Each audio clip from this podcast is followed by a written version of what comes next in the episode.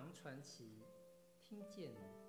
上回我们讲到，阴阳公进京，得知自己的儿子阴阳公子的落魄遭遇之后，一怒之下把他打得昏死过去，并且把他丢到路边。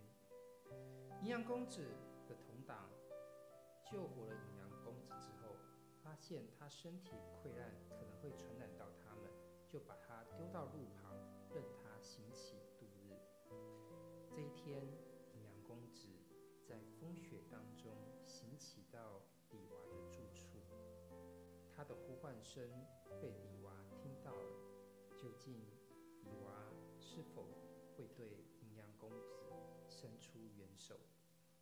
这就是这回我们要跟大家分享的故事。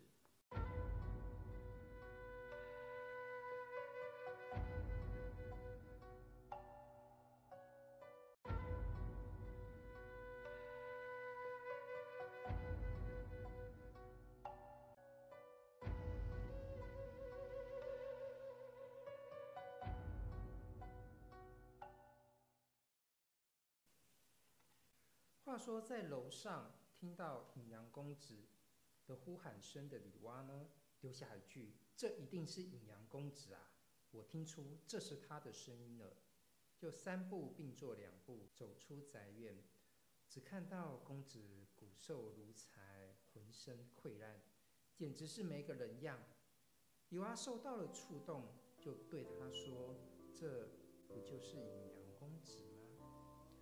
公子听到是李娃的声音，瞬时间愤恨交加，倒在地上，嘴里说不出话，只是点头而已。李娃上前抱住了杨公子的头，脱下他的绣花袄给他披上，拥着他走回到西厢房去，放声大哭道：“ 是我让你沦落到这样的地步，是我。”罪过，哭昏过去，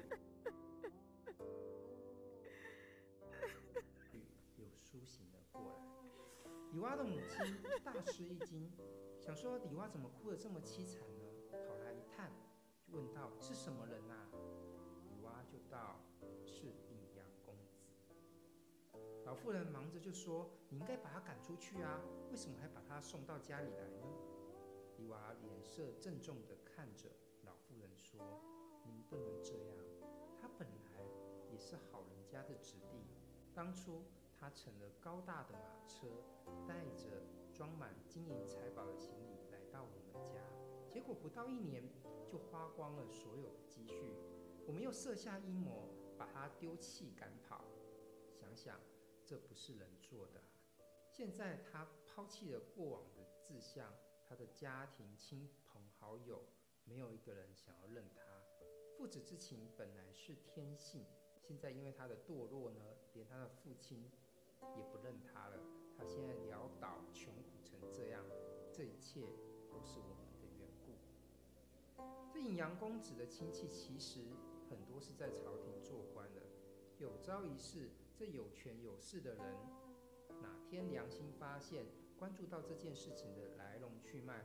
难道我们就不会大祸临头吗？况且，这欺瞒老天、忘恩负义于人，就是神也不会保佑我们。我们不要再这样子自招祸殃了。我是您的女儿，至今也二十多岁了。这样算起来，我们不断的诈骗，我也为你骗到了千金万金了。姑娘，母亲。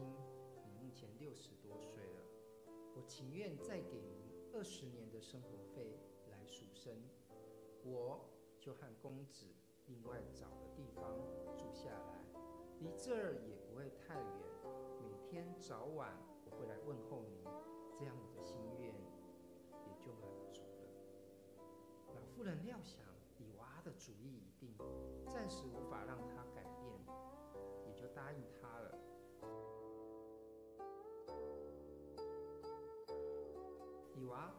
赎身钱给了老妇人，又从余下的钱拿出一百两银子，在北门附近呢找了一个院落，就住了下来。他替公子洗澡、换衣服，烧了些稀粥给他吃，让他打通肠胃，又让他喝牛奶来滋润这个丈夫。十多天之后，才给他吃山珍海味。李娃给公子穿的衣服跟鞋袜、戴的头巾都是珍贵非凡。没过几个月，公子就稍微丰满了些。再过了一年，他终于康复如初。